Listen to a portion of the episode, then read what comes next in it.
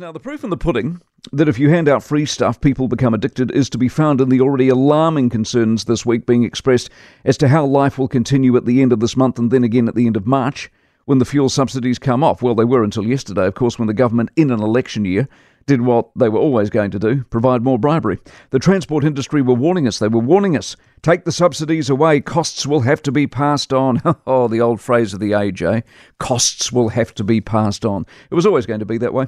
Although petrol is cheaper now than it has been, oil is about 85 ish a barrel. Just before the war started, it was about 96 a barrel. It got to about 139 just before that peak. In a show of political opportunism, the government took yet more money it didn't have and pretended it was a free lunch. It wasn't. It couldn't last.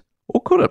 Clearly, for a vote, anything's possible now. You see, like crack, we're hooked and can't see how it's possible to pay the real world price, despite the real world price now being lower than the real world price was before the war.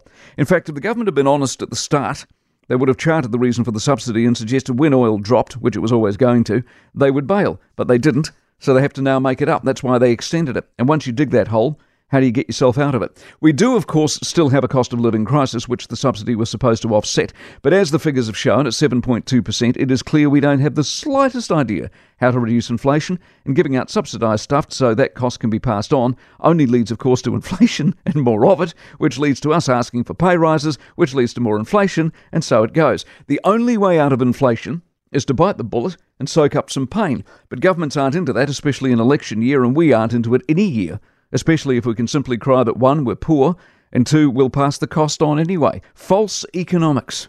They're not hard to understand, but dangerous to dabble in, and almost impossible to get out of.